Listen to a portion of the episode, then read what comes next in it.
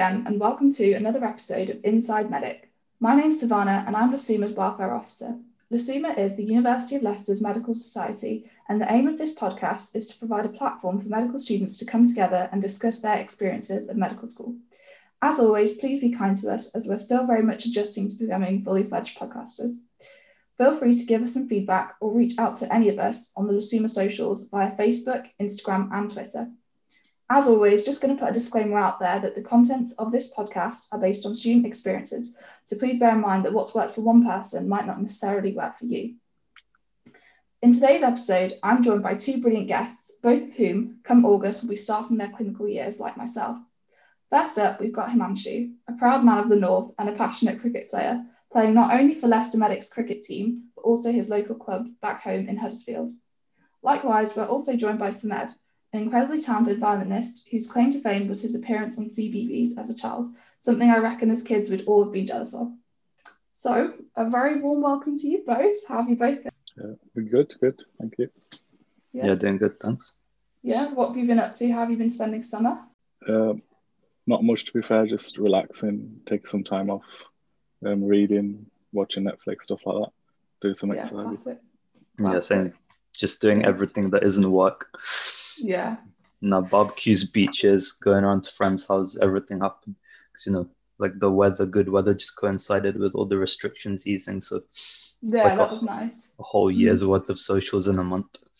Yeah, definitely. It's nice that like it's um come to summer and like everything's easing a little bit. We can all mix, you know, see people that we haven't seen for such a long time. Mm-hmm. So today's episode, as you guys know, is going to be focusing on kind of all things housing. So whether it comes to choosing the right type of accommodation, housemates, dreaded bills, and all those things. So we're just going to kind of kick off to like throwing it back to first year to establish like where we all were initially, because obviously we were dotted around. Um, so Manchi, do you want to start us off in saying like where you were in first year, what made you choose like the village over city, um, and how that was for you? Um, yeah, so I, I was in um, the student village and I was in um, the Bowder Court. And uh, what really made me choose like um, the student village over the city was um, it felt like like most of the students went there and that um, most of the socials were at the village. Even though it was a bit further away from uni, I thought it was worth it because there was a bus going there anyway. Yeah, just to get involved in the socials and to get to like uh, make more friends and get to know people more what made me choose Bowder Court especially was I think it was mostly to do with the kitchens. They were huge. And, yeah, they had an aisle in the middle. yeah, for sure. I, we met on like because we were in the same block, weren't we? So that's yeah. how I met you. We were in block II. Shout out to anyone who's yeah. yeah. Um, and so it was nice because what they try and do anyway is that with accommodation because medics arrive a week prior to everyone else so they try and don't they they try and allocate at least a couple of medics in each accommodation so that when you're moving in you're not necessarily by yourself in like a new place new city that kind of thing so did you have any other medics in your flat as well yeah i, I only had um, one other medic and the, the rest were non-medics but they came like a week later so it wasn't mm-hmm. too bad yeah. Mm-hmm. And how about you, Smed? What was your thinking behind like choosing where you decided to stay, and what was that experience like? So first year I stayed in Opal Court. Um, the thing is because I went through clearing, I didn't really have much choice. Like Opal Court was one of the few places that was left. I don't think they had any village places at that point, so I just took whatever I could get. However, I think if I'd had the choice between village and Opal, I still would have chosen Opal Court just because it's literally two minutes away from the med school. But the flats are really nice and it's, it's small flats of five or six. And the common room is great. If you're if you're up for meeting people and socializing, the common room in Opal is a great place to do that. Um, in terms of who I stayed with, there's a funny story as well. I stayed with all second years in my first year, and mm-hmm. one of them was a medic, which was great because I had a second year medic, you know, in my flat. So there's someone I can always ask for advice, and the rest were all non-medics, which was mm-hmm. great experience because it's good to get to know non-medics as well. Mm-hmm. Yeah, so it was nice because even though you didn't have someone in your year, your year who was doing medicine, you still got like a mixture of medic friends, I guess, and non-medic friends. And then I guess as well, outside of your flat, like were there other medics that you just ended up coming across in Opal Court, like to and from, like walking to uni, that kind of thing? Yeah, exactly. There's tons of medics in Opal actually. So every day when you're leaving at 9 a.m. to go to lectures, you'll see people going there, and then on the way back, you just bump into them, and you make a lot of friends that way. Um, but it's also a really good way to meet non-medics too. But you, you will see a lot of people you see in the lecture to come back to Opal, and there's a, a lot of those people you become quite good friends with. Mm-hmm. Because obviously, like when you choose city living versus say at least Oadby in like the village, I guess there's the added bonus of the flexibility of being able to leave to like a lecture at whatever time like suits you and not having to invest in like the bus pass as well, which you know it's an investment. Um, and yeah, so Himanshu, when you chose accommodation, were you did you know that like regardless of it being an Oadby and it being a little bit further away from uni, you still wanted to you were happy to get the bus pass? Um, yeah, I think so because it, it, it is quite a long walk from Oadby, and I wasn't um, planning on walking every day, so Yeah. the bus pass was like a no-brainer for me. But uh, Mhm. Uh, I think the, the buses because the medics usually always like started in the morning, and there's always loads of buses on the morning. yeah like i think i've mentioned on like a previous podcast episode that you know like um like it's there's a 9 a.m lecture when you just see a swarm of medics at like 8.30 at the bus stop because they're all heading like for the 9 a.m and you can just hear them talking about like body logistics or like msk on the bus that kind of thing so you just know like medics around the corner um and I was also going to ask, touching on like first year accommodation, so particularly for Himanshu, did you find that, because obviously with Oadby, um, kind of the accommodations are next to each other. So you'll have like Bowder Court, for example, then you'll have Stamford Court, you'll have um, John Foster just across the road. Did you find that the proximity of all those different accommodations meant that you were constantly like just bumping into medics or like regardless of if maybe you didn't have, you only had like one other medic flatmate, did you find that it was helpful to still meet new people? Yeah, I think um, especially like during the first week because in the first week it's basically all just just medics because we start a week earlier and it was pretty easy like meeting other medics because we had socials as well with them. Like I think the first night we went to Spoons, I met a lot Mhm. of people there, and we were like around each other's flats all the time. So that, that was a good way to make friends. Mhm. And uh, yeah, I think it's pretty easy to meet them in like the first week, but you, you always bump into them. And once you get to know the place and when wherever you're staying, you think just it's just about putting yourself out there. Yeah. hmm And Smed, when it came to obviously you came in through clearing, and maybe it was a little bit that the the whole process of choosing accommodation might have had to happen like a little bit faster. When you were looking for accommodation, did you have any criteria that like I'm thinking about cost and thinking about like an ensuite or shared kitchen? Did you have like any criteria in your head that you had to go through when it came to like choosing something? Right. So um, I think off the bat, I wanted an ensuite in first year because it would be the first time I'm staying in accommodation like that. I figured out pretty quickly that everywhere's got a shared kitchen unless you're buying a studio. hmm So I think shared kitchen is just standard. I did look at proximity because student village sounded great initially until I googled how far away it is from the med school, and I was like, ah, you know, I don't know about that now actually. Like I did compare prices everywhere, hmm and if you're willing to spend a little bit more, Opal is a great choice. See, the thing is for me, when I stayed in Opal, they still had the old rooms, so it was quite a bit cheaper than the prices they offer now. Yeah. So uh, obviously, it will be different if you're looking um, for this year. But yeah, I think just the proximity and the rooms look really nice as well. hmm And when it came to like moving in and that whole process, was there anything that say Himanshu that you bought to like spice up your room or like make you feel make it feel a bit more like home? Because obviously when you move in, the rooms are very much like um, a blank canvas. They're not. It's like kind of on you to maybe make it homely and cozy because you are going to spend like a lot of time there. So was there anything that you did or brought from home? Um, I think uh, mostly it was just um, pictures. I think just uh, put pictures of um, families and friends and stuff like that. How about you, Smed? Did you do anything or bring anything from home?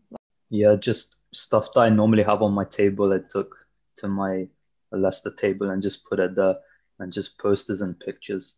but it's definitely yeah. worth bringing stuff from home. Mm-hmm, for sure, and it, it might just be a case of like you rock up and you see what's there already, and then can assess what you need to bring as well, as opposed to bringing it all at the start. So, so we've talked about first year accommodation. So now fast forward a year, so you've come to actually, well, no, fast forward to maybe a couple of months into first year, and maybe this chat about second year accommodation. Um, where's everyone going to live next year? Who you're going to live with? When did you manage to start thinking about right like what am i going to do for second year like what am i where am i staying who am i staying with when when did you start thinking about that um, i think i we started thinking about that pretty early on um, me and the other medic i was staying with um, decided pretty on we were going to stay together and um, and and we, we, like we talked to our flatmates at the time there and we all decided that we were going to stick at six together for the next mm-hmm. house for next year so that made it pretty easy to like decide who we were living with um, I think this was around about October time, and mm-hmm. like by November-ish, we had like um, a house sorted and contract signed and everything. So we were pretty early on.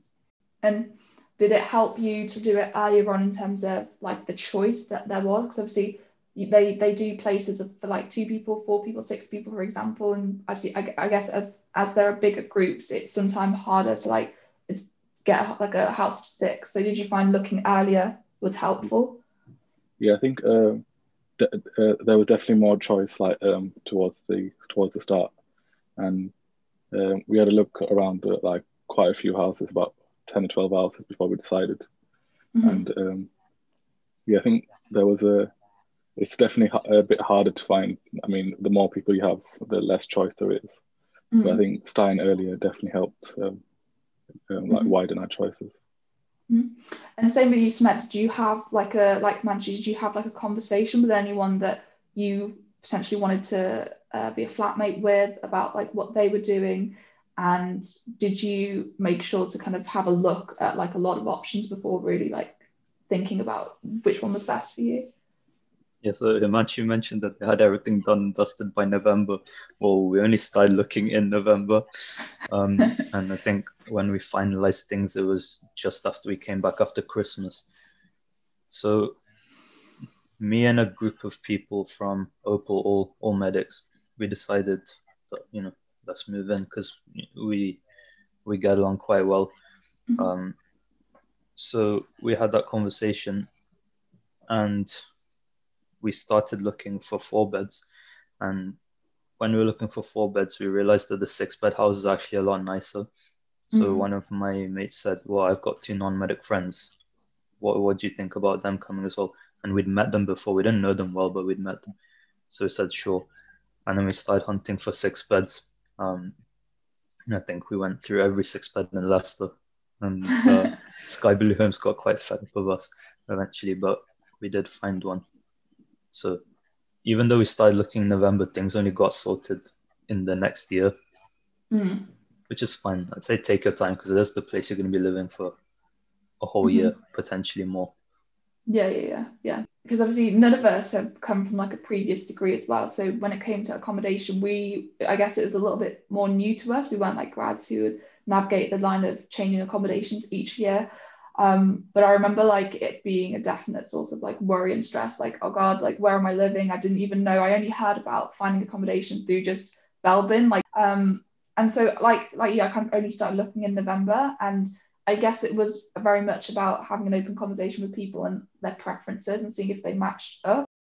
Obviously, if you're living with, say, meat eaters and veg- people who are vegetarian, if they're comfortable sharing a kitchen, where you're cooking meat and that kind of thing because it is you know everyone the kitchen's like your safe space to cook whatever you want um yeah i think um by the time we like decided we were going to live together mm-hmm. we we already been um, sharing a flat and yeah basically living together for a couple of two or three months by then mm-hmm. so we kind we kind of knew each other's routine by then and how mm-hmm. like everyone um what everyone did so it kind of made it easier in a way yeah. to like uh, um, skip past this conversation kind of thing because we, we already yeah, knew yeah, what everyone was and no one we never had like any arguments or anything so we kind of worked well together i think that's mm-hmm. made it easy yeah and how about you Smed? because did you say did you you didn't live like you lived, lived with different people didn't you like not all the same people that you were with in your first first year accommodation Yeah, so the people I lived with in second year, I didn't live with any of them in first year. Oh right, okay. So you know, I had no people, I had no idea how these people, uh, like what to live with. But you know, just from being around them, just from being their friends, I knew they're pretty decent people. And they're clean as well. And in terms of veg, non-veg, I've lived all of first year being the only vegetarian person in that flat. So kind of got used to it as well. Mhm. And for me, it was just as long as they're clean and not, you know, hosting rock concerts at 2 a.m. in the morning, that, that's fine. So I didn't really Mhm. have too many like conditions. It's just people who are pretty clean and don't make too much noise, and Mhm. they all fit the bill, so it worked out.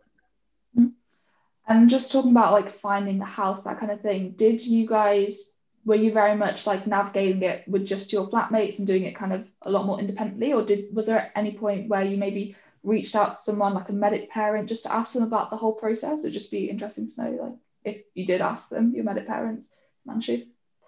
Um, I think uh, we we did. Uh, I did like um, ask a couple of second years, and including my Mm. parents, of Mhm. like places, um, areas to live in second year, to Mhm. just get an idea of like um, what, what areas like student areas and stuff like that. Um, I think uh, so. We ended up living in like Clarendon Park, which is quite a big student area as well. So yeah, like just asking around. There's no harm in asking. Yeah. Mhm. How about you, Yeah, the OD is definitely our best friends when it comes to stuff like this. You really do to ask them. Uh, so think things we asked our medic parents were, you know, when did you start looking? What kind of what what are the general places people go for? Because we had no clue at that point yet where the different locations are. But after that, you just well, you, you just search on uh, all the normal places like Sky Blue Homes, Zoopla, Rightmove, and just look for houses, set your pricing bracket and the number of people, and it'll show you everything. Mhm. And also on London Road, there is a Sky Blue Homes, like they have an actual place that you can walk into. And if you go in there and tell them, okay, we're six people looking for a house this far away from uni, within a few days they'll give you all the options and they'll offer to show you around as well. So I'd recommend doing that.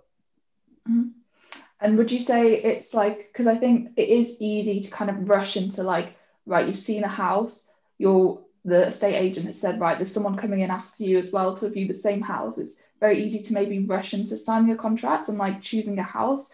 So how would you, how did you navigate that line of making sure that you still kept an open mind and continue to look at houses and weigh up your options as opposed to like quickly rushing into the first house that you saw that met like some of your criteria and that you were happy with, Manchu? Yeah, um, I think, as I said, we, we looked at like um, 10 or 12 houses and then before making like our decision, because I think landlords always say there's someone after you to try and make you rush. That's kind of their tactic of selling their house.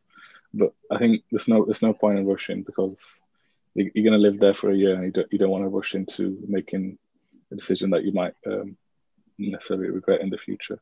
And I think like the main things we were looking for as a, as a six were like um, making sure that everyone had like a decently sized room.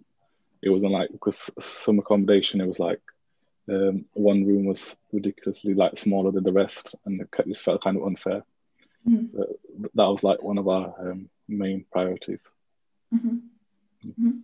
And how about you, Smed, in terms of navigating the line of just maybe taking like an, a, rela- a more relaxed approach to like just finding a house and not feeling pressured into signing a contract if you're not like 100% sure?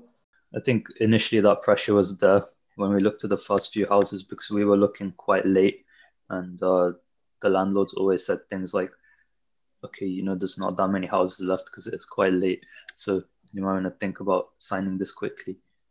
But then once you've looked at five or six, you get a good idea of what there is out there and what would work for you guys. Because when you go to every house, you'll start to pick things, pick things apart you never thought about before. Mhm. So, oh, this kitchen's a bit weird. Let's not look at houses that have a kitchen layout like this. Or you you think, oh, this house only has one bathroom. Actually, that wouldn't be very practical for all of us. So as you go through, you start to work out more and more exactly what it is you want. And all I'd say is keep looking till you find. Obviously, don't look for the absolute perfect house because it's really difficult to find. But keep looking till you find something that works really well for everyone. Because we went through a lot. I think we went through a lot of houses. By the end of it, the guy showing us around, so it was the same guy. He knew all our names, and he knew what we looked like. Um, but yeah, keep looking till you find somewhere that is right for you. Mm-hmm. You're gonna be living there for one, two, three years. Oh yeah, I was. I completely agree in the sense that you are. It is like when you come back from a lecture, that's going to be your safe space to like unwind, work, that kind of thing. So sometimes it is just a case of taking that little bit of extra time to really consider if this is like the place for you.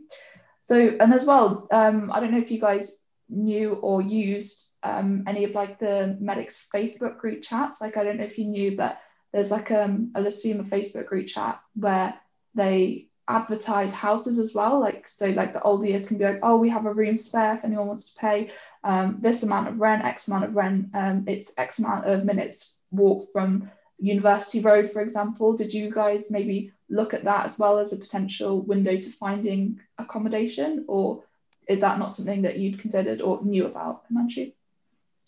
Um, I think I think I was part of that group, but uh, I think I joined it after we've decided the house that we were going to get. Uh, but that wasn't like a big issue because we know we got, we were going to live together, and yeah. But it's it's always there. It's nice to have um, just to like see what options are out there. Mm-hmm. Yeah, and I also agree. I forgot to say I agree with in terms of when it came to house houses and like the size of the room. Obviously, you do get you should really assess like, the size and whether like as a group you're happy to delegate who's staying in which room because at least from my experience for the Clarendon Park houses, um, the four the four bed houses, we in, in the house I stayed in, there was one extremely large room and then there was one extremely small room and then two kind of the same. So you've got to navigate that line of whether it be um, each person pays the amount of rent that kind of represents the size of their room, or you all pay the same and you compensate for the person living in the smaller room, paying less for the bills, that kind of thing. Did you, Samed, have like that discussion, or did were your room sizes all the same, or did you actually have to think about that going in? So the house we're in now, there's four rooms of you know quite equal size, and then there's mm-hmm. one huge room. Um, mm-hmm. like the big room is, I'd say, four times as big as the smallest room. Right. Okay. Um, mm-hmm. so there's quite a really big size difference between the biggest and smallest room. So what we ended up doing was just saying, okay, the person who goes to the biggest room will pay X amount more, and then the person in the smallest room will pay that much less and we said that before we decided who goes to what room, just so it's known beforehand. And then we chose our rooms, and that's it. Mm-hmm. And how about you, Himanshu? Were yours were yours all the same sort of size? Um, yeah, I think our rooms were. Uh, there were some like slightly smaller than others, but we just decided that it was just easy just for all six of us to play pay equally. Mm-hmm. Um, uh, because I think everyone was happy with their rooms and kind of um, like um, everyone ended up like choosing different rooms, and everyone was just happy with it, and everyone was just happy to pay equally. That's that's like the, the best scenario that you can have, like where everyone just like chooses a room and like and ends up choosing a different room to everyone else, so that everyone's got a room. Because I think sometimes it might be a case of say if someone's not happy to pay an extra bit of rent more towards a larger room, you might just have to do like like what we did was like a lucky draw like we just used a random number generator on like the internet and just it kind of was like whatever you get is kind of what you, you you're going to roll with. Um, but um, what I was going to say was when it came to actually then, so obviously you, you knew that you wanted to choose a student house as opposed to say university accommodation again for like a second year or private. Samed, what appealed to you more about staying in a student house than going again like for round two of university accommodation or private a private company? Mainly just price, um, price and the, like have a place that is truly your own. Because Opal was like hundred, close to 140 a week, and then when you move down to what we're paying now, which is 110 bills included, it's a pretty big saving you're making. And then you know mm-hmm. it's just your own house. Yeah, there's just something different about living in a in a house with your mates as opposed to all living in your own individual rooms in a flat. Mm-hmm. And how about you, Manchu? Was it similar or like a little bit different? Um, yeah, I think the yeah, it was quite similar as well because um, there's quite a big saving to be had mm-hmm. um, if you move into a house, and um, like, like by having a house, it gives it um, like more of like a homely feel as well. Mm-hmm. And, and as you, as someone said, it's, it's nothing like living with your mates in a house, and it's great fun as well. Mm-hmm. And as well, I guess it means that because obviously if you would stay in university accommodation, they never guarantee that you would be put with maybe other flatmates of your choosing. So you could end up being in like a flat of more freshers, like a new intake of freshers who would be going out quite frequently, that kind of thing. So if you're going into your second year and maybe things are kind of upping in terms of workload, it would be difficult to like navigate, um, you know, ensuring that your flatmates are respectful but still enjoying their freshers, their experience, their New Year's, that kind of thing. Um, I would I would just add on that point that in Opal, I'm not sure about Nixon and uh, the village comms, but in Opal there is a system where you can go to the admin people and tell them me and these four people want to move into a flat next year. And if you tell them early enough, they'll sort out for you. So you totally can in Opal get a flat with the people you want. But obviously, if you leave it later, there is the risk you could just be moving in with random people again. Okay, so that's good. So that's reassuring that, say, if someone doesn't necessarily know who they want to live with, or they haven't managed to find um, people that they want to live with, um, they can still go to like the village or like the Opal and just be like, right, um, I'm I'm wanting to live with these people, like live with some people, and they can like put you together, match you together, and you can have that conversation. Um, all of us, we lived in the student house for our second year. So having spoken to some people who stayed in private accommodation, um, they did want to just make a couple of comments about the pros that they found from living in private accommodation and things that you should just bear in mind if you do end up considering private accommodation. So um, I know one of my friends had said that living in private accommodation, so she lived in the Student Roost, um, which is on, it's off Welford Road, um, and so really like close to university again. Um, and she said it was great because it meant that she could meet new people. It was nice that they had security 24 7. Um, and it was also great to have parcels delivered to reception and then just being really convenient if you're out to just pick them up from the reception there and then. Um, maintenance was really, really quick and it was significantly easier for her to find an ensuite for like a reasonable price when she went through private. Um, and then somebody else had also said that it was nice because they got their own living space and depending on what you choose, because she chose an ensuite studio as well. So obviously you've got your kitchen, your living room, everything in one single space. Um, she said as well, because she'd chosen the studio, it meant that that worry of like having flatmates that you haven't seen before and potentially not getting along with them was diminished. So that was great for her. Um, she felt like there was less noise and there was more freedom with her space. And just generally, the options were lots of rooms, different sizes, locations, and just generally nice. And I think just a couple of things that they said to note um, if you are considering private accommodation is that sometimes you don't know who you're going to be living with. So you have to consider if you're living with maybe like loud or um, not overly clean housemates, um, you've got to just consider that if you'll be able to work through that and get along, um, unless you're choosing private accommodation with friends that you you know. Um, you maybe don't have a garden, um, so if you are obviously into like plants and whatever, just something to note.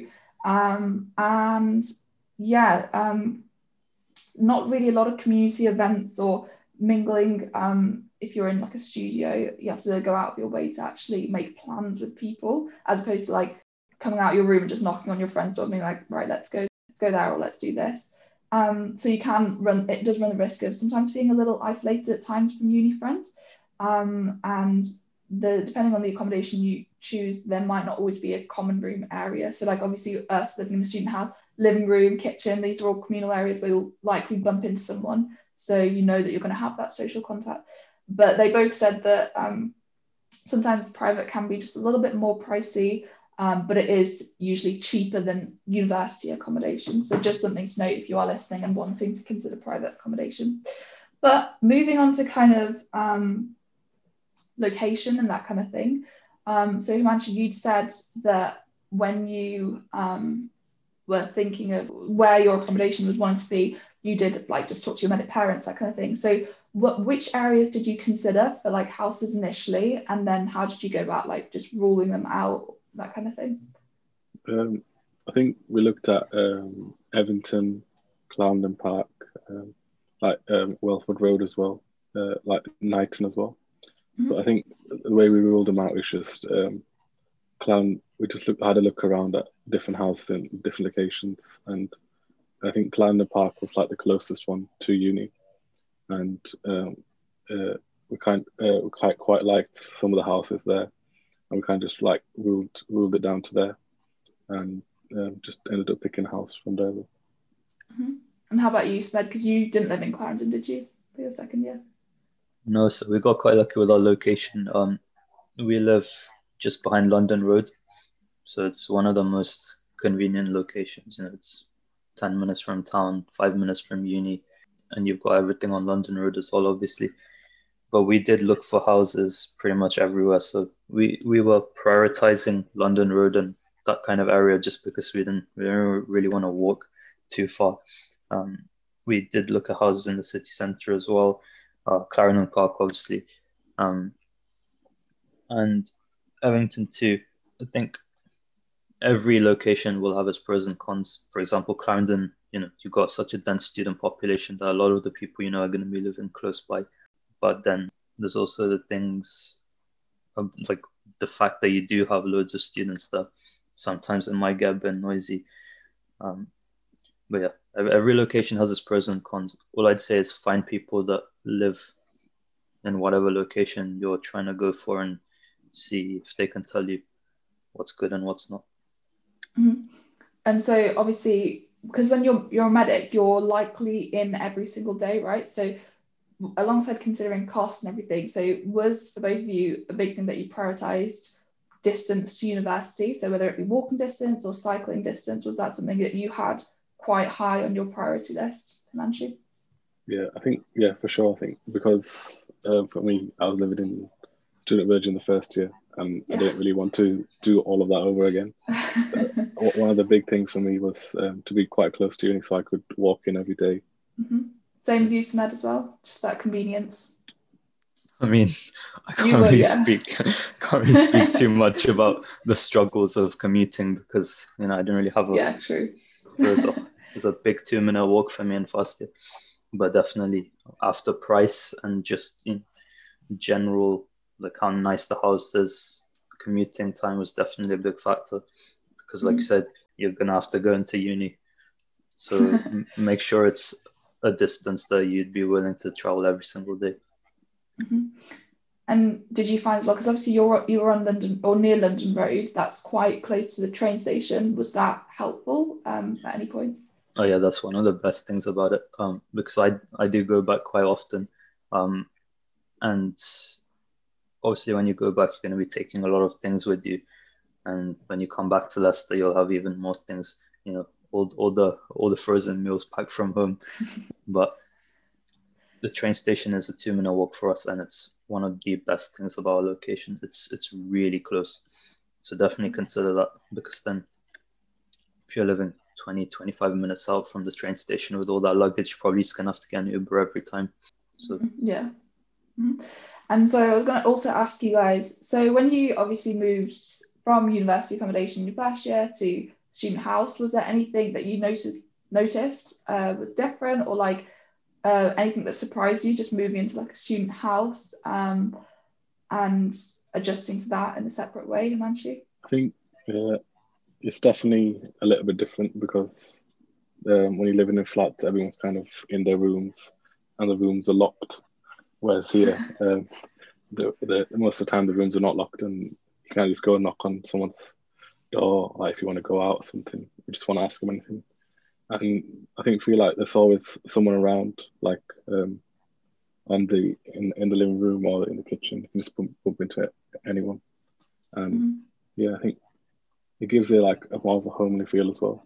Kind of um, more um, more convenient. Mm-hmm. Well. And same with you, Smed. Like, did you find like how was that whole experience? And also, did you find it easier to like make plans with people or just see people or have that social contact choosing to live in a student house. Yeah, definitely. In a student house, the people you live with is going to be bumping into them, you know, randomly. And there's been so many times where we've had stuff to do and we've ended up just being late for that because we just like talking. In Opal, you're only going to see people if you either choose to make plans or if you see them in the kitchen. But obviously, in the house, people are walking around everywhere all the time. Mm-hmm. So I don't know, like Himanshu said, it just feels it's just more homely and it's much easier to get settled into uni. You don't feel like you're living away from home. It's almost like you've made a second home there at uni. Yeah. Mm-hmm. And Himanshu, was there anything that you did, like, was something that you guys did as a flat together, or like, did you, for example, towards coming to Christmas time, do like a meal um, together as a flat? Like, a, I know some flats do like a flat roast, or was there things that you did together in like the communal spaces that really helped you guys just bond or just spend time together? Because obviously you guys weren't all medics, so you all have different timetables, I imagine. Yeah, I think um, especially in like first year when we had a little bit more time, we did like a lot of things. We had like a Christmas um, dinner that we all cooked together.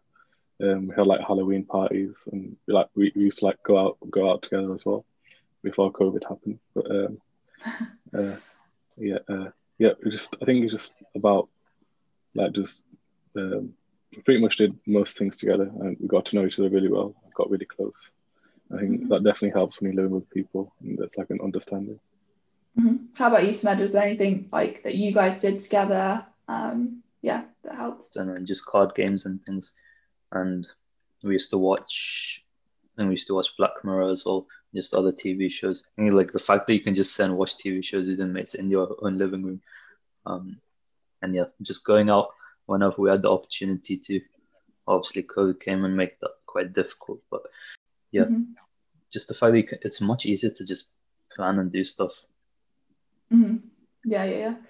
And and when it came to like obviously much you lived with both medics and well a medic and non-medic, did you find that it was nice to have a medic there because you can somewhat relate to maybe a couple of the stresses of the course, but equally being next to non-medics as well helps like put things in perspective sometimes. Because obviously some medics are known to be like a little bit of like a stress head at times, particularly when it comes to exam season. So how did you find that? yeah, I think uh, I think that's probably one of the things that's helped me the most because I think when you're like in med school or like in lectures and stuff like that, you're kind of surrounded by medics and you're kind of in that medicine bubble. So it's nice to have that when you go when I go back home. I'm not in that medic bubble anymore. I have my own space. And I don't have people stressing around me. But it's also nice to have at least one other medic that you can go to to go and ask for help or just de-stress or how about you, Smed? Was it nice to like know that you guys could just like complain about that same module, be like, oh my god, why, why? mm-hmm. Yeah, it's it really does put things in perspective because it's so easy to get lost in the medicine world. So it's really nice to just be able to go and tell these things to non-medics, and you see their faces light up like, oh my god, you guys are learning about that. What? Um, and just talk about things that aren't medicine because anytime I've been with medics, regardless of what we've talked about, the conversation has always at some point deviated, and that's fair enough. You know, it's what we spend most of our time doing. Mm-hmm. But it's really nice to just be able to talk to non-medics for a bit.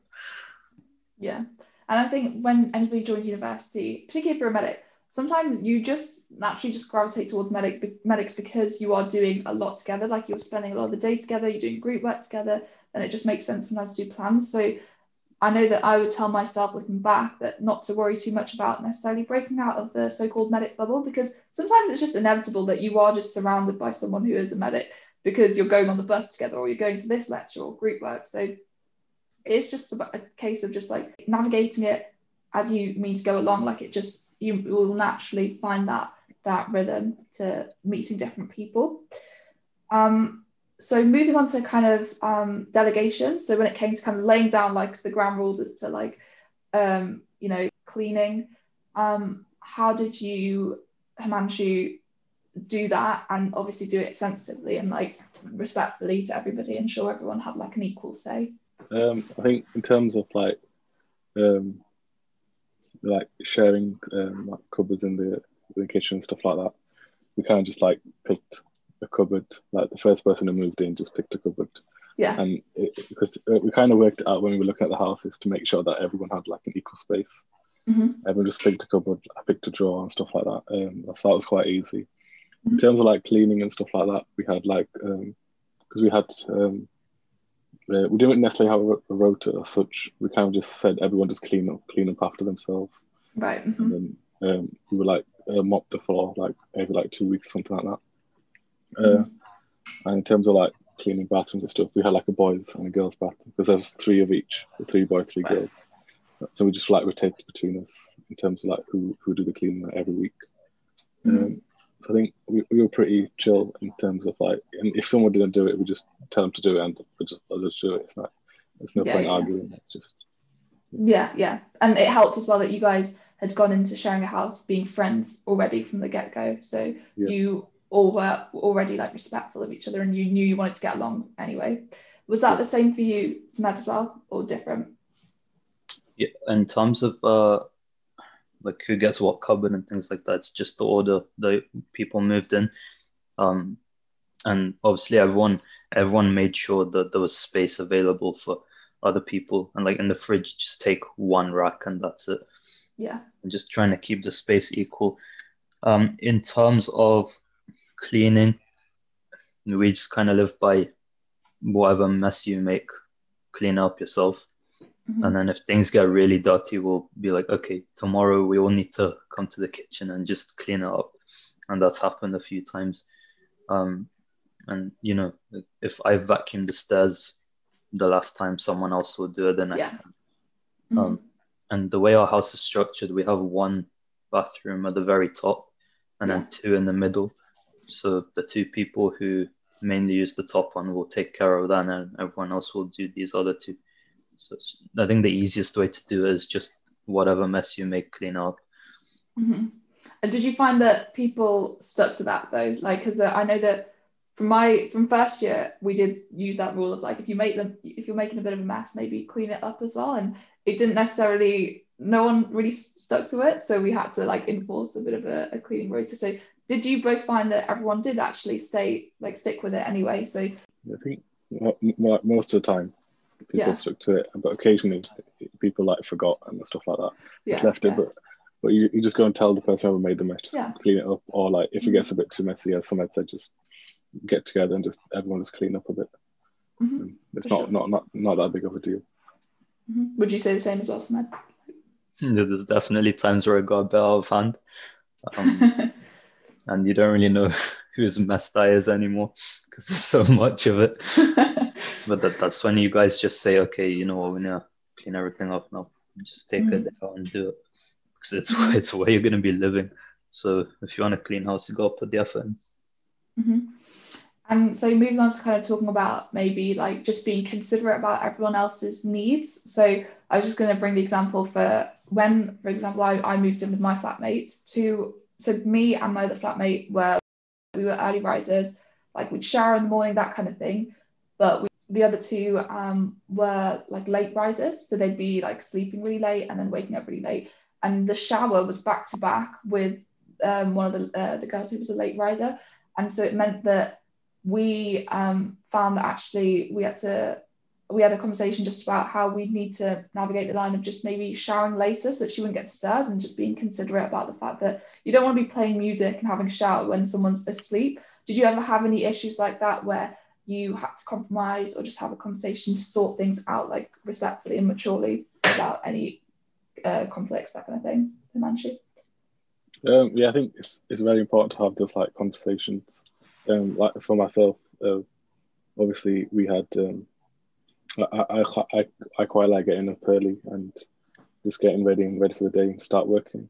Um, I think we never had like problems in that respect. I think you need to be able like obviously in the morning. If I'm going to have a shower, I'm not going to play music out loud because I know people are sleeping. Mhm. It's just it's just about being respectful and if people like if we did have issues, we just talk about them, we just sort Mhm. it out, and I think that's the best way to do it. Other rather than just letting things pile up and Yeah. you know, like like, like you know, get into a massive argument. hmm And was it the same for you, Smed, in terms of just making sure that everyone was very open and honest and happy to hear if anybody did have like a concern or issue to raise? Yeah, it's I mean, it is like Manchi said, so important to have these conversations because I live on the ground floor, right next to the living room, and I realized quite early on because we live with non-medics, they don't have to conform to the same crazy schedules that we have, so they can afford to have parties, you know, Yeah. well in, well into the night. And the first few times it happened, and I got woken up by that kind of noise, I just didn't really say anything because I didn't want to, you know, I didn't want to create tensions in the house or anything like that. And after a while, you realize there's you just kind of have to say something. So you you do, and then everyone's really understanding of it, and you guys just work out what's the best way to live. So you know, it, it ended up being okay. I just said, you know what, like till one a.m. is chill. After that, it's gonna be a bit, bit difficult for me to sleep if you guys are making tons of noise, and so everyone compromised and yeah. So. Mm-hmm. And only because you had that conversation, they knew about like that that that could be yeah. an issue, that kind of thing. Yeah, because unless, unless you say it, there's no way there's no way people can know. Um, they don't know if they're being too loud because they can't hear themselves from the other room, right? You have to tell them. So just just say it. Just start the conversation. Be like, bro, listen, last night you you're a bit loud. Can you not mm-hmm. please like from now on? Can you just not do that? It's just mm-hmm. just have the conversation. It makes life way easier for everyone. Mm-hmm.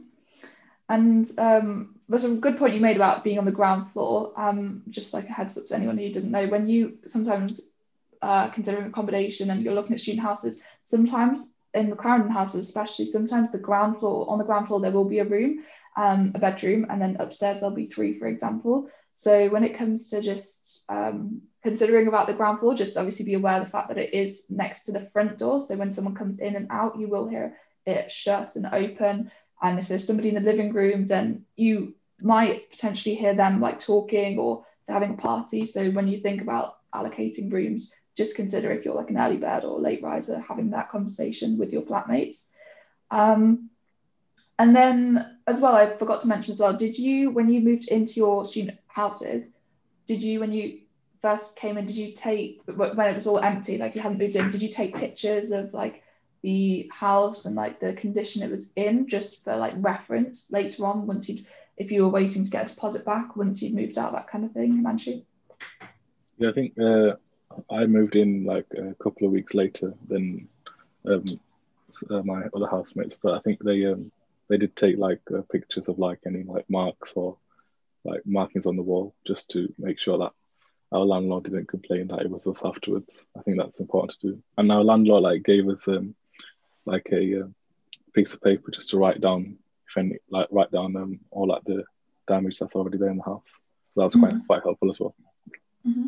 And was it the same for you, Smed, in terms of making sure that like you knew the condition of the house when you came in, and so you knew that if there was any damage, whether it was previously there or actually because of like something that you guys had done. Yeah, it's it's something that a lot of older years told me to do, and something that I will definitely advise um, you should do. The first person who moves into the house, just take photos of everything, because most landlords are nice, but you never know. Some might turn around and say, "Well, this wasn't here before. Well, you have no proof to say you have no proof to say that it wasn't there before. And now mm-hmm. pay me for the damages. Just take photos of everything. And most landlords will give you an inventory to do. So it's a checklist you do yourself of every room and what's already in that room. So like ground floor bedroom, one wardrobe, one chest of drawers, one bed, one table, one mirror, things like that. And just the general condition of the room and any damages you've already seen, and you take pictures of it. But mm-hmm. just just make sure you do do that because you don't want to get caught off something that you haven't done.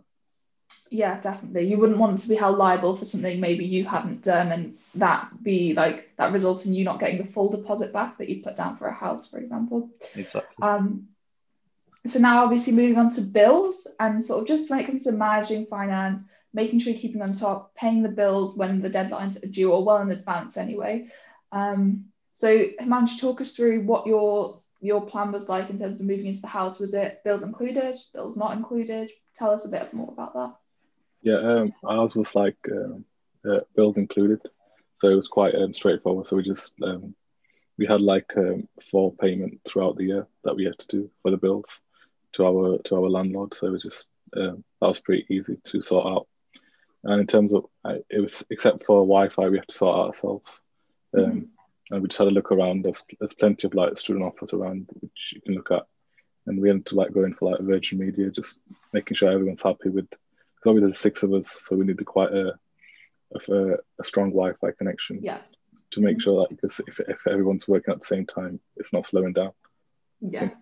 Just have it. Uh, it's good to like look around and stuff like that. Mm-hmm. And was it particular as well when teaching switched to being virtual, that was did you find that it was quite important that earlier earlier on you'd considered like the strength of the Wi-Fi because then you ended up using it quite frequently? Yeah, I think we we ended up going for like quite a um, strong connection anyway, so uh, that was useful when the teaching teaching did go virtual, and mm-hmm. because we, because I was with non-medics as well, it, it meant that not everyone was watching the lecture at the same time as well. Yeah. But mm-hmm. if, if, you're with medics, obviously, you might, all six of you might be watching the same lecture. so, all in your different rooms, just watching the yeah. same lecture. How about you, Smed? What was it like for you?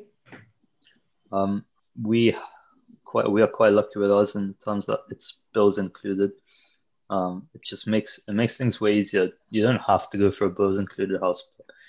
it's if you do get one, it's just one payment that you have to make. You don't have to send calculate uh, everything that you spent. In terms of so like when for people that don't know what bills included means, it's it's everything. So what you pay per month is the rent. So just the basic how much you have to pay for the house plus gas and electricity and Wi-Fi and your water bill, everything together. So it's just one. It's just one um, amount that you have to pay per month.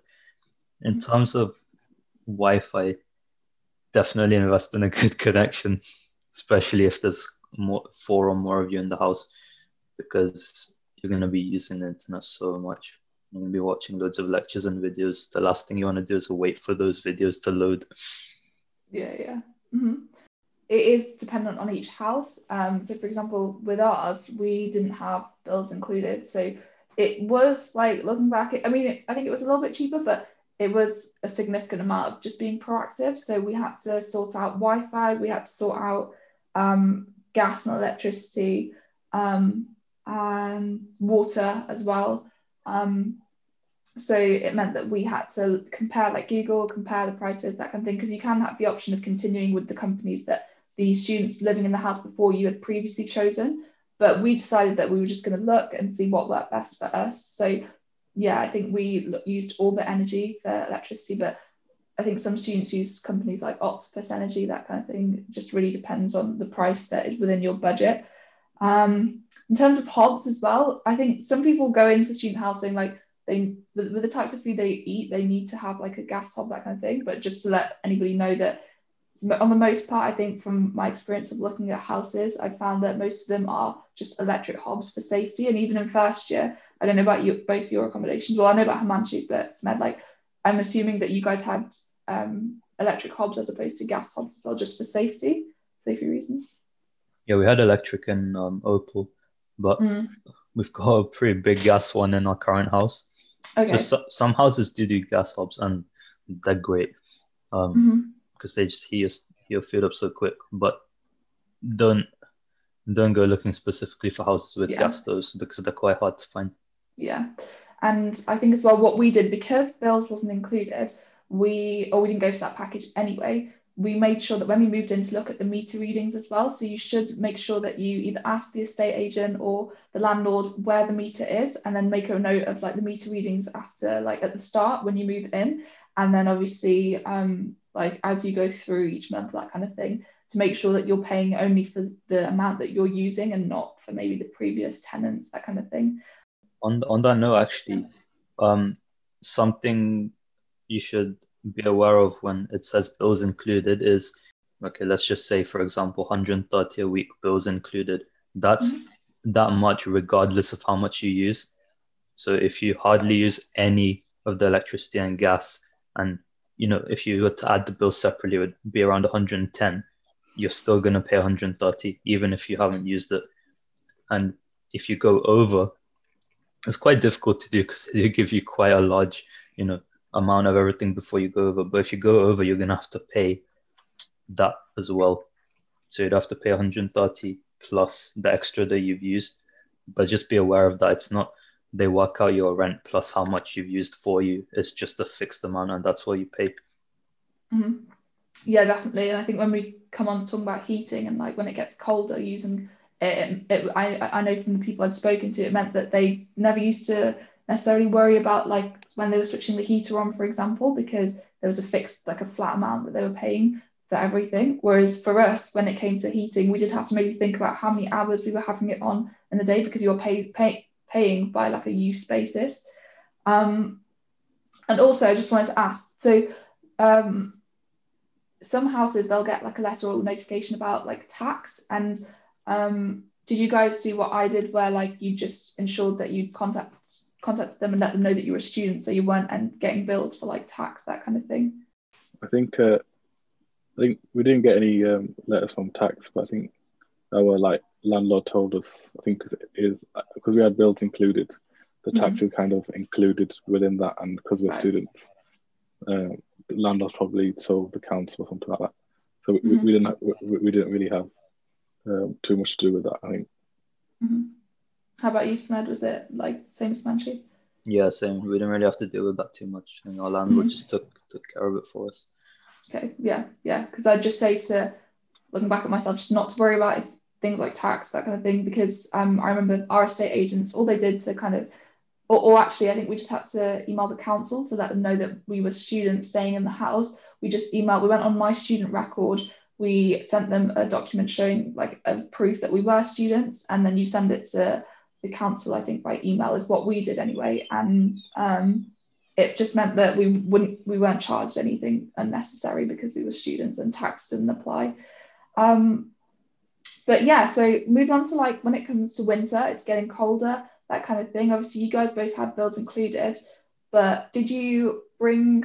Well, were you still cold? Did you end up maybe bringing a portable heater for your room or um, blankets or that kind of thing? No, I think we just because um, there was bills included and you have like quite a lot yeah. to use before you start going over.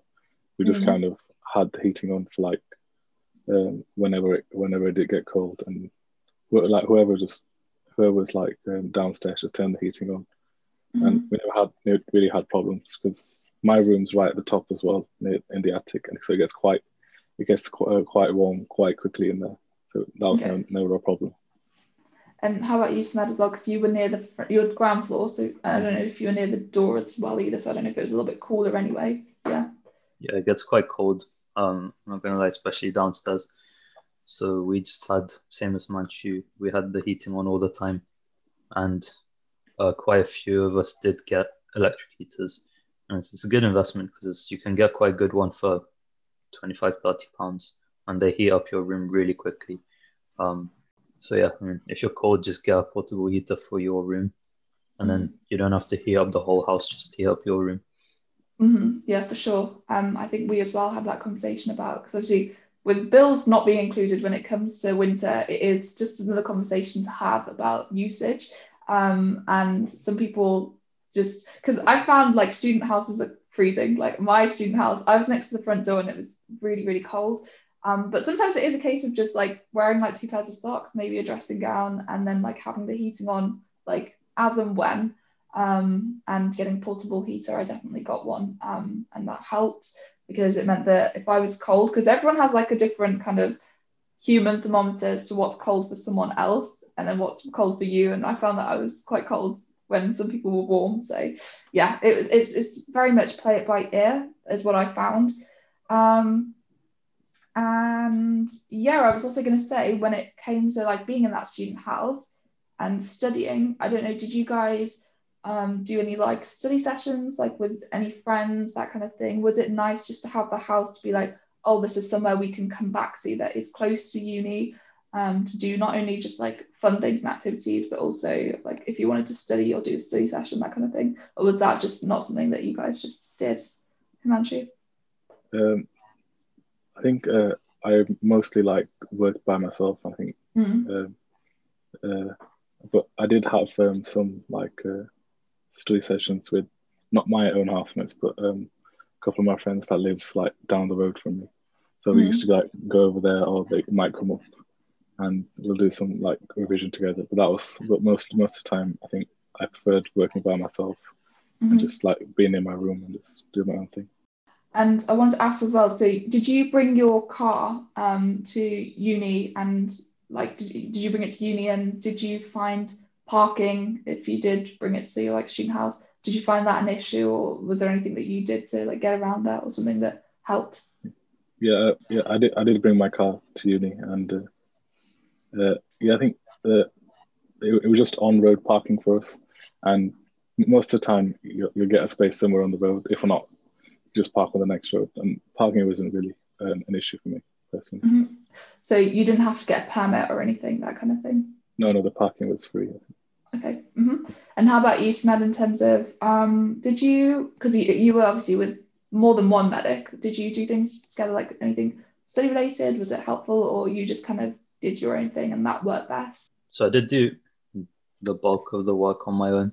Um, mm-hmm. but it's really nice to just you know when you just bump into one of your housemates for you to be like this this thing that we did today, I don't really get it. Do you understand it? You just have a quick conversation and clear it up. And then we did mm-hmm. do every now and again, closer to exam time, we did do small revision sessions. So I did group revision sessions with housemates, with Belbin, uh, with other groups. As long as everyone puts the effort in, it's it's there's nothing more useful really to learn. So you can just bounce information off everybody, and you learn stuff that you didn't even realize you were learning. Mm-hmm. Yeah, um, yeah, it's nice as well. Just to, it's just so nice to I found living with medics because I lived with all medics as well. Just just be all being in the same sort of bubble about like oh this this is challenging that's challenging it's so reassuring to be able to go to someone go to someone who has been through it as well and is doing it the same as well but moving on to kind of um, de-stressing and unwinding from uni that kind of thing was there anything that you guys did whether it be during your first year that you carried on through second year or anything that you changed um, moving into second year that really helped you kind of look after your well-being um, and also do you wish that looking back you'd maybe prioritized or made more time to uh, look after yourself and do things for your well-being Himanshu? Uh, I think uh, the way I de-stress definitely changed from first to second year. The first year mm-hmm. we had um, a little bit more, a little bit more time on our hands, and most of the time it was just like hanging out with my flatmates or going out and stuff like that. But in second year, of course, because we were like virtual and it was that, that was much harder to do, and we had a, a lot more um, work as well. I think where I just de-stress is just if if I couldn't pay attention, I was just stressing about stuff. I'll just say I'll just put it away for the day and say that's me done, and just like go and do something else. Mm-hmm. Um, like go and like um, watch some Netflix, read a book or something like that. And as well, I was going to ask. So obviously, we're all straight from school. Did you ever? How did you navigate the pressure of maybe falling into the trap of doing all like the further reading that a lecturer had recommended for you, like knowing when to stop and be like, actually, that that that's enough for me to stay. Like, how did you? Was that something that came with time, or you just like put in those boundaries straight up? Like, actually, this is my limit. I'm not gonna unnecessarily like stress myself out by making going out my way to do stuff, that kind of thing, like doing this further reading that's optional.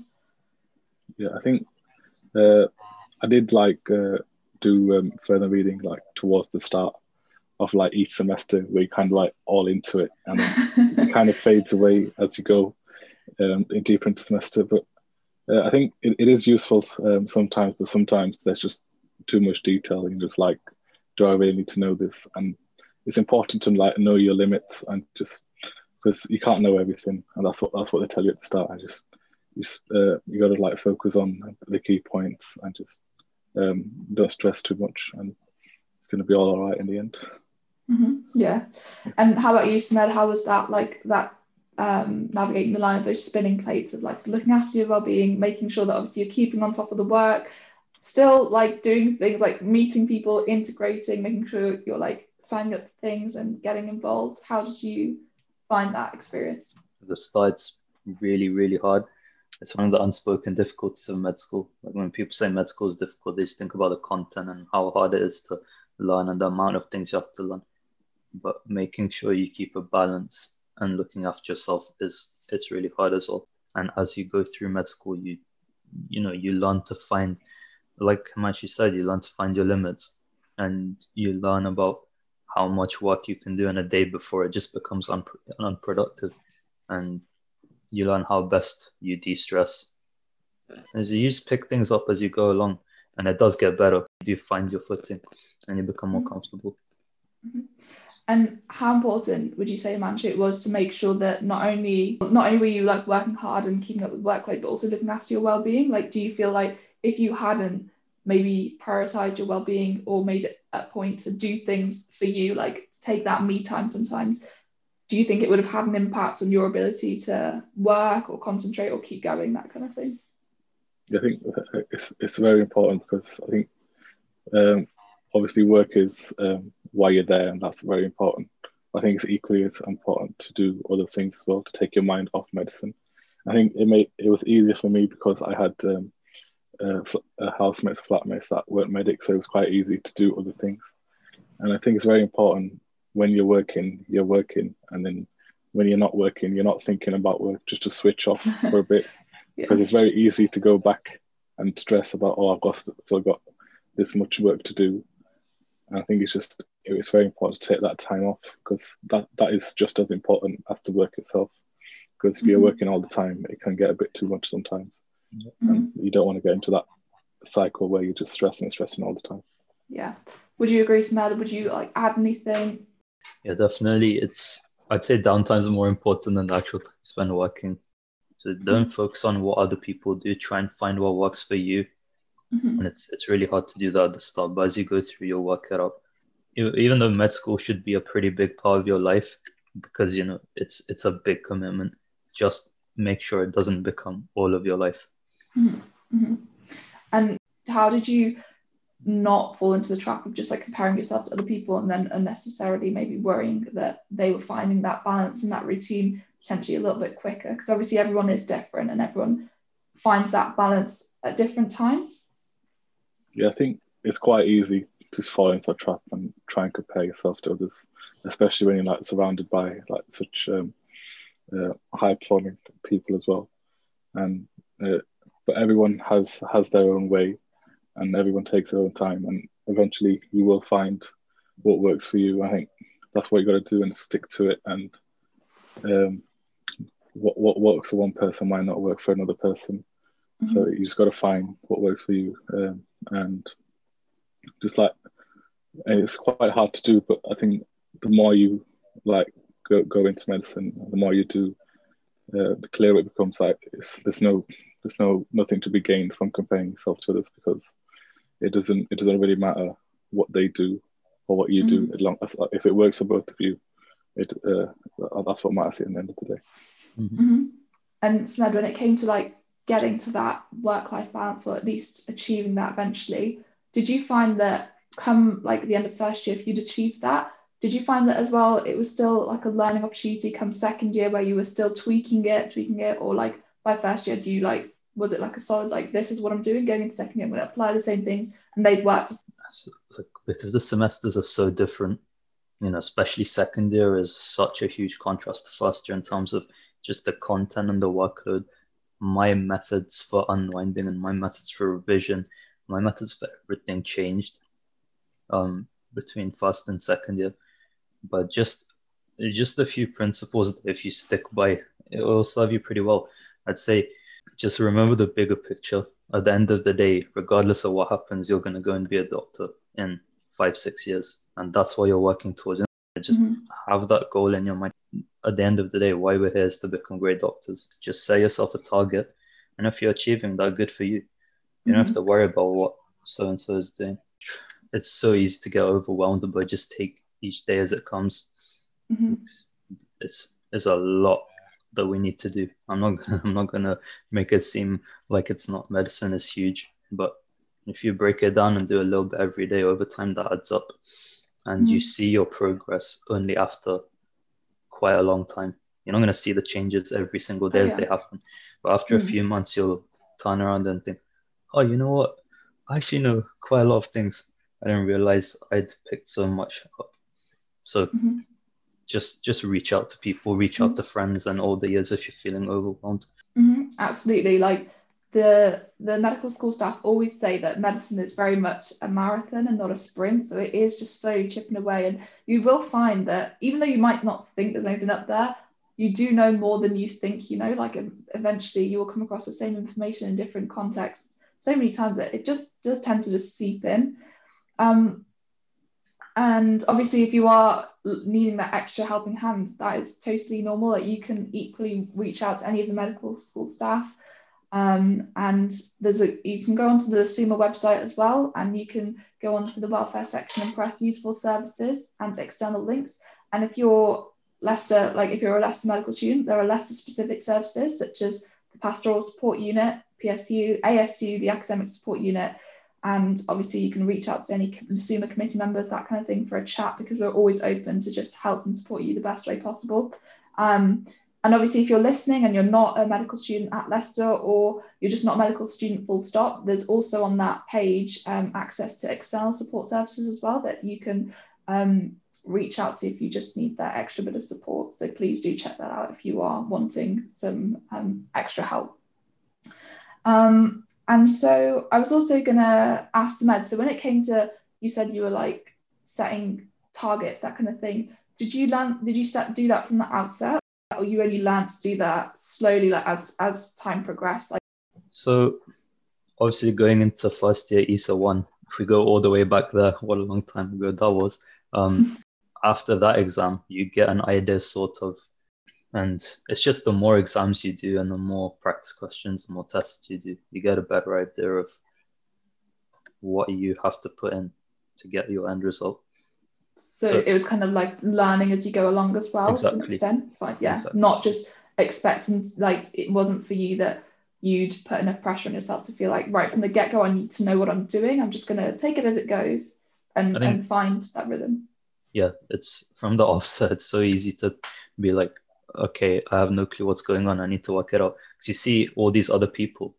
You you got to understand that yes, there's loads of people that have come straight out of A levels, but there's also people that took gap years. There's people that transferred. So transfer students did the whole med application process again, as mm-hmm. well as being at like the very top of their transfer courses.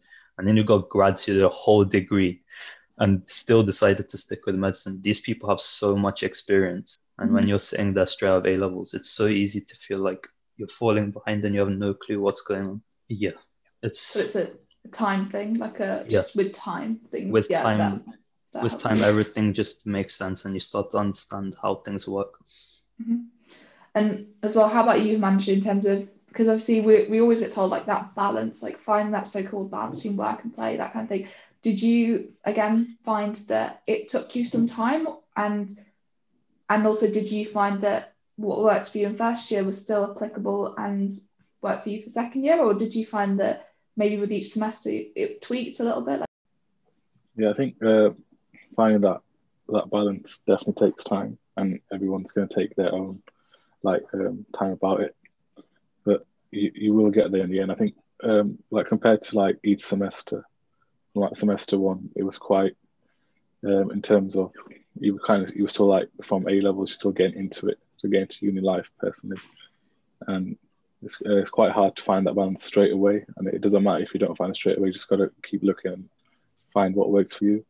And mm. I definitely had to change it um, from first year to second year. The second year, there's just um, a lot more content, and you do have to work a lot harder, a lot more mm. hours just to keep up with the content. First of all, let alone mm-hmm. revising it. Yeah. Uh, so, but you just got to keep that in mind. You just got to work hard and just keep your head down. But it's it's it's part of that thing. When you're not working, you've got to learn how to switch off from work, not think about work, kind of thing. You got to like be in the moment. Yeah. And mm-hmm. and it's, it's really important, I think. And yeah. Mm-hmm.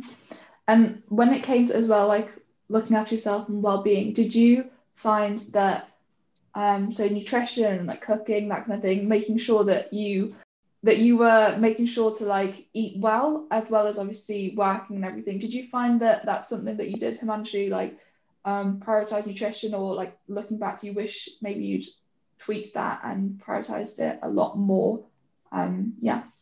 I think uh, looking back, that's one area that I can definitely improve on.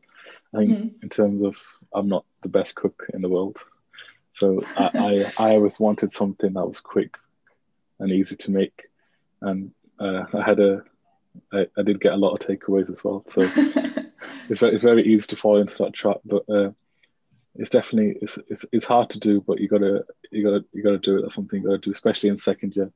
when you're in a house, you got to cook for yourself, and I guess it does get very expensive if you have takeaways all the time.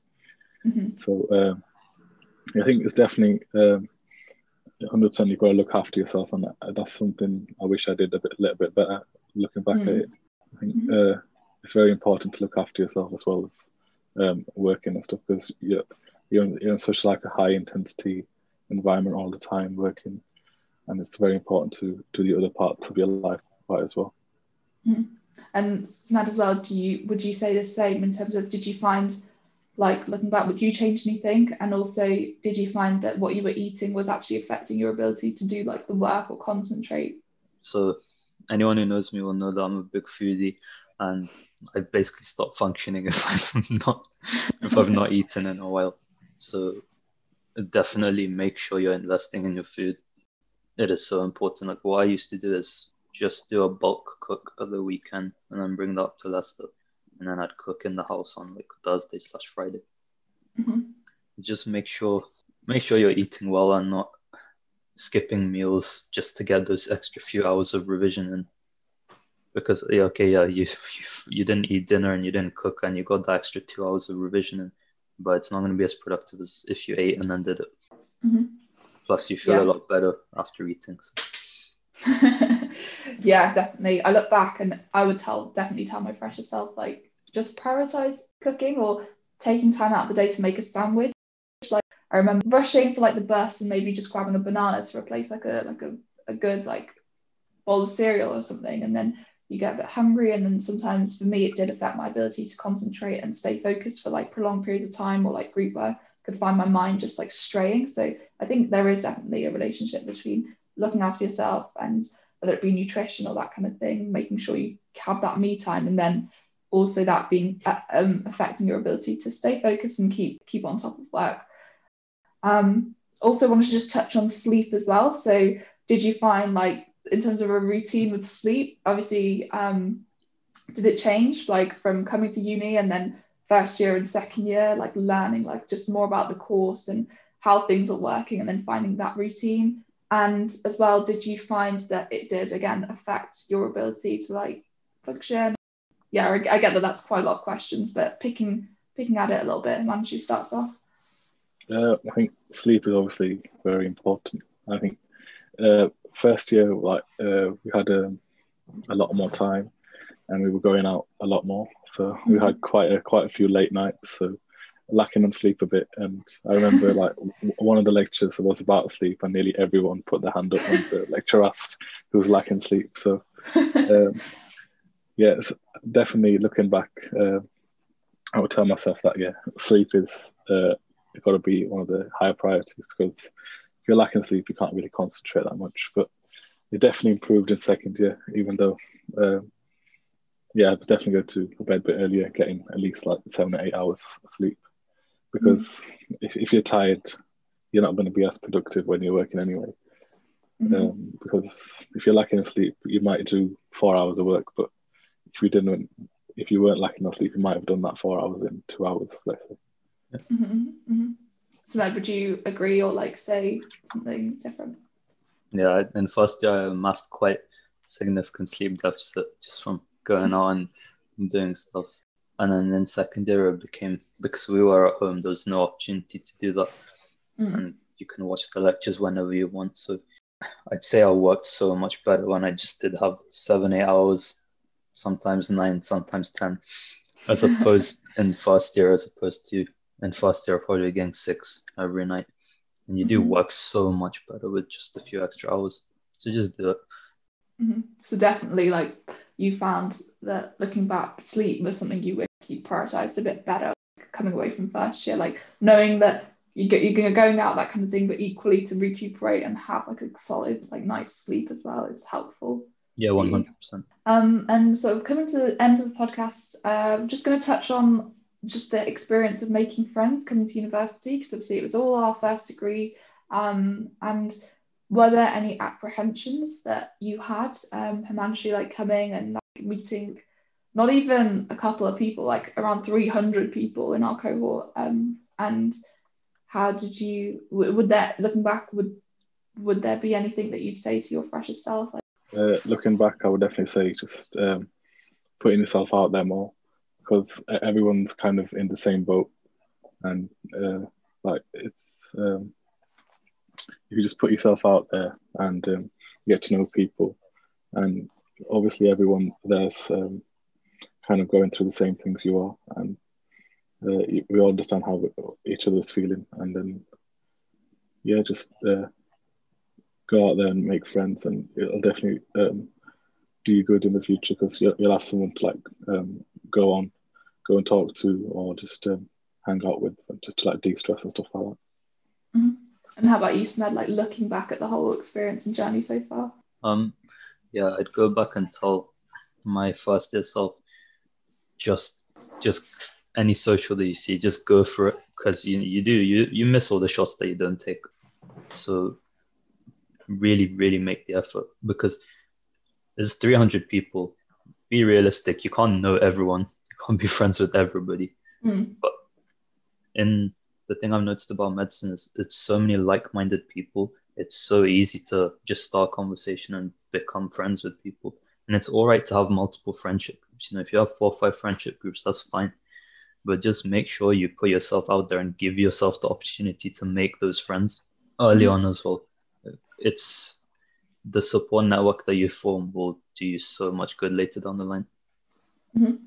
And did you find that um, your confidence with time did it change and did you notice it changing just with coming to university in Manchu? Yeah, I think uh, my confidence definitely built as I went through like the course and just uh, met, met new friends and stuff. And I think what Sumaya said about having like different friendship groups, that's um, that's also fine. That's, that's also actually important because if one friendship group's like not around, you can always have someone to go and fall back on, and mm-hmm. um, and yeah, it's just like different environments and just different ways, um, different people you can go to. And would you say the same as well? Did you notice that Smed that your confidence changed, or was it? Did you come in quite confident think I came, if I'm being honest, I came into uni not too confident, thinking, you know, probably going to make one or two friends and that's it. But once you realize how great the people are that are out there and, you know, in Leicester Medics, not, not just in your own year, but in the years below and the years above, once you realize how similar everyone is, your confidence really does shoot up. And the more events you go to and the more friends you make, you just become more yourself and you feel more at ease as well. So mm-hmm. definitely my my confidence really did shoot up after the first few weeks because I just mm-hmm. felt uh, yeah, I didn't feel awkward or anything. It was just so easy to go and talk to people. Mm-hmm.